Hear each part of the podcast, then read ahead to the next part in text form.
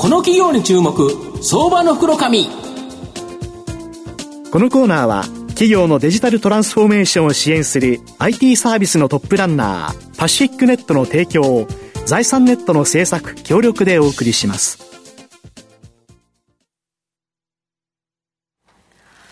ここからは相場の福の神、財産ネット企業調査部長、藤本信之さんと一緒にお送りします。藤本さん、こんにちは。毎度、相場の福の神こと、藤本でございます。やはり株式投資やってる個人投資家にとってですね、好きな4文字ってありまして、はい、情報修正ってやつなんですね。で、嫌いな4文字っていうのは、下方修正ってやつなんですけど、ねうん、この情報修正をですね、まあ今期2回もですね、まあ連発されている企業、今日ご紹介したいなというふうに思います。はい今日は証券コード3856東証スタンダード上場 A バランス代表取締役社長の三幸康康明さんにお越しいただいています。三幸さん、よろしくお願いします。よろしくお願いします。A バランスは東証スタンダードに上場しており、現在株価5680円、1単位57万円弱で買えます。東京都品川区東品川の天王洲運河に囲まれた天王洲ファーストタワー、こちらに本社がある IT 企業から大きく業態変換をして、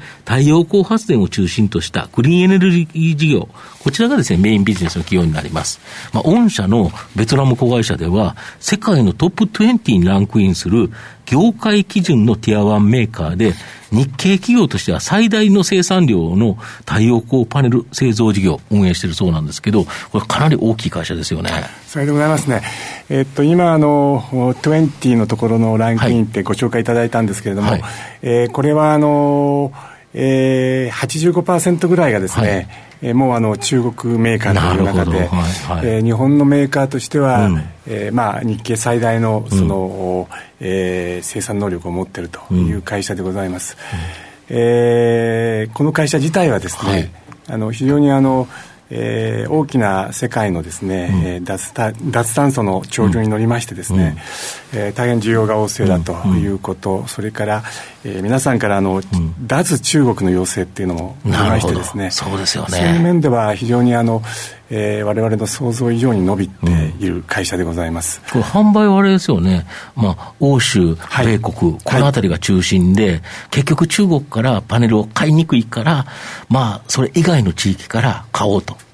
ものすごく伸びてるんですよね。さようでございます。えー、とちょうどあのベトナムというですね、うん、日本とも非常にあの、えー、まあ親しい親密な,、はい、親密な先からですね、はいはい。はい、輸入ができているというところも大きく輸出できているというところも大きく、うん、えー、まあプラスの要要因になっているんではないかと思います。なるほど。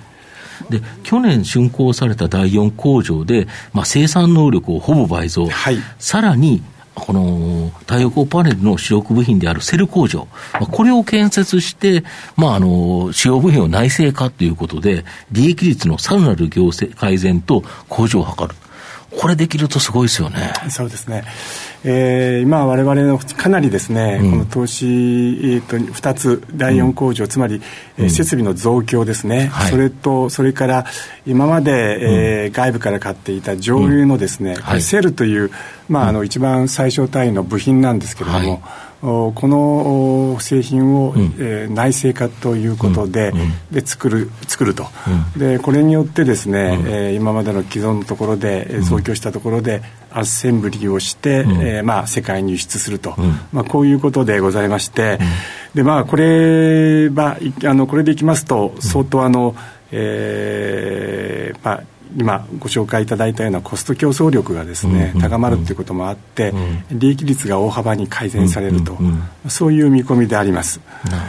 でまたあの今回のその第4工場っていうのは今までですね、2.6ギガ、はい、まあ、1ギガというのが、あの原発の1基分なんですけれどもそれを倍増して今度は5.0というのをですね、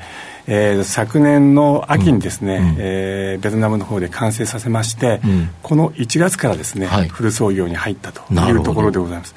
からもう一つが今、あのえー、ご紹介いただいたようにその上流のセル工場。はい、はい、でこれはですね、えー、と今全体の計画は6ギガなんですけれども、はい、まあ、第一フェーズとして3ギガ、うんはい、でこれをですね、うん、えー、今年の秋完成を目標にですね、うんうんまあ、設備投資でいきますと1.8億ドル、うん、240億円のあの、うん、規模でございますけれども、うん、まあ、この時期にですね、まあ、まさにあの今時を得てスピード感を持って投資するということで大きく飛躍していきたいと思っております。なるほど、はい、太陽光パネルメーカーとしてはもう主力の部品から作るということで、まあ、一気通貫できコストかなり落ちますよね。そうですね。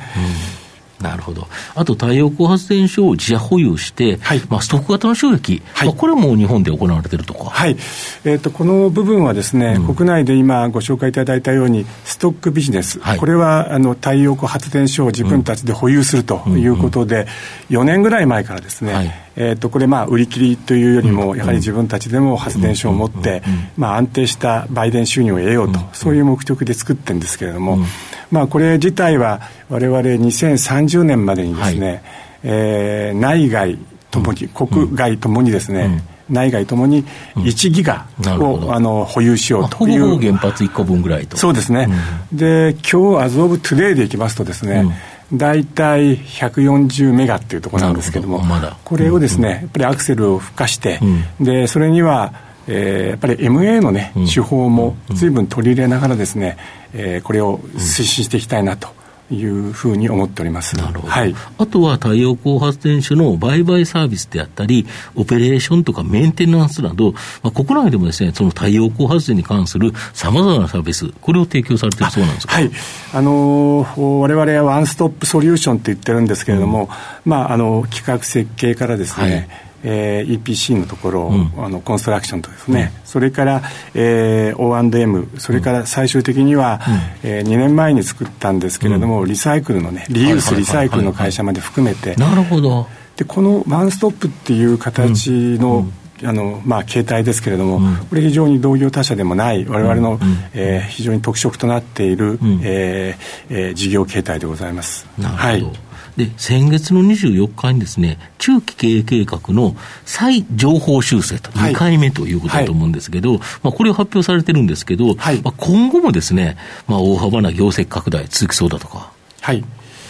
あの、えーと、今お話しいただいた情報修正の方はですね、うん、実はあの3か年計画の最終年度、はい、2024年の6月期の数字をですね、はい、情報修正させていただいたんですが、うん、そもそもは2021年の秋にですね、はい。えー、3か年計画を作って、はい、でその時はコロナの影響とかですね、ベトナムも相当あの、えー、工場が、うん、まあ、一時的には停止したってこともありましてね、はい、まあ、そういう面では、えーとうん、590億だったんですね最初はこの2024年の6月、はい、はい、目標がですね、はい、それをあまりっていうんでその、うん、昨年の、うん、秋にですね、はい、1500まで修正したんですけれども。もうほぼ3倍近くということで,、はい、でそれをですね、うん、今回また、えー、その去年の10月に修正した1500をさらに2500という形で今回修正させていただいたと、そうすると元の590から考えたら4倍強ですよね、はい。まあ、ちょっとコロナの影響もっていうところは読めないところがあったもんですからそういう形になりましたけど、まあ、それもあれなんですけど利益の方がね、えー、と当初が28億からですね、であの予定したのがですね、はいえー、と今回158億という、まあ、そういうも4倍ですね、はい、はい。まあ、そういう形で情報修正させていただきました、うん、はい、でやっぱ今後も期待できそうですか？はい、えーと、このですね、うん、大きなその脱炭素のですね、うん、えー、うねりといいましょうか潮流というのがですね、うん、非常にあのもう、えー、全世界の話でございますのでですね、でこういうものを背景にですね、うんうん、で我々の方が今申し上げたようにスピード感を持ってですね、設備投資をこう続けてやってるわけですけれども、うん、まだこの数字に先ほど言いました数字にですね、入っていない、えっとセル工場の第2フェーズの問題とかですね、はい、それから今の第4工場も全部あのあの入れてるわけではないという、なかなか見通しにくいところもあるんですけども、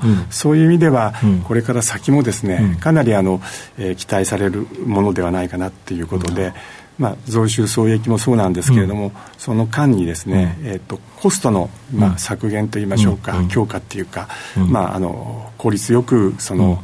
コスト削減ができるというところもあって、利益率がですね、大きく改善されるのではないかというふうに思っております、はい、御社の今後の成長を引っ張るもの、改めて教えていただきたいんですが、はい。えっと、今申し上げたようにですね、ベトナムの V 3これがあの、一番の中心でございますけれども、はいここのいわゆるその拡大ですね、はい。えー、それの裏付けとして世界の需要があるという、うん、旺盛な需要があると。うん。2点目は、やっぱりあの我々が国内で進めてきた、うん、えー、ストック型のいわゆるその自家、うん、えー、発電の、この保有というのはですね、うん、まあ、これはあのもう我々使命という形でこれからも、うん、えー、まあ、あの M&A の手法等々を用いてですね、アクセルを踏みながら、さらに進めていきたいなというふうに思っております。はい。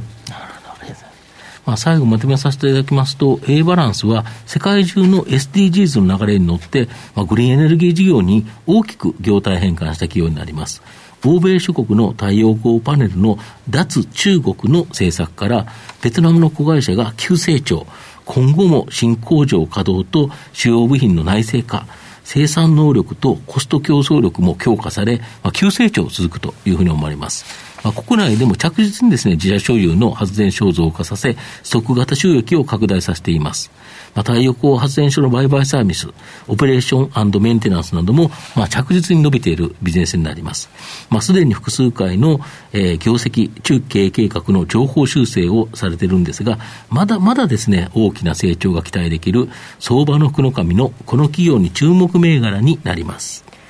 今日は証券コード3856東証スタンダード上場 A バランス代表取締役社長三幸康明さんにお越しいただきました。三幸さんありがとうございました。ありがとうございました。藤本さん今日もありがとうございました。ありがとうございました。企業のデジタルトランスフォーメーションを支援する IT サービスのトップランナー東証スタンダード証券コード3021パシフィックネットはパソコンの調達、設定、運用管理から、クラウドサービスの導入まで、企業のデジタルトランスフォーメーションをサブスクリプションで支援する信頼のパートナーです。取引実績1万社を超える IT サービス企業、東証スタンダード証券コード3021パシフィックネットにご注目ください。この企業に注目、相場の袋紙。このコーナーは企業のデジタルトランスフォーメーションを支援する IT サービスのトップランナーパシフィックネットの提供を財産ネットの制作協力でお送りしました。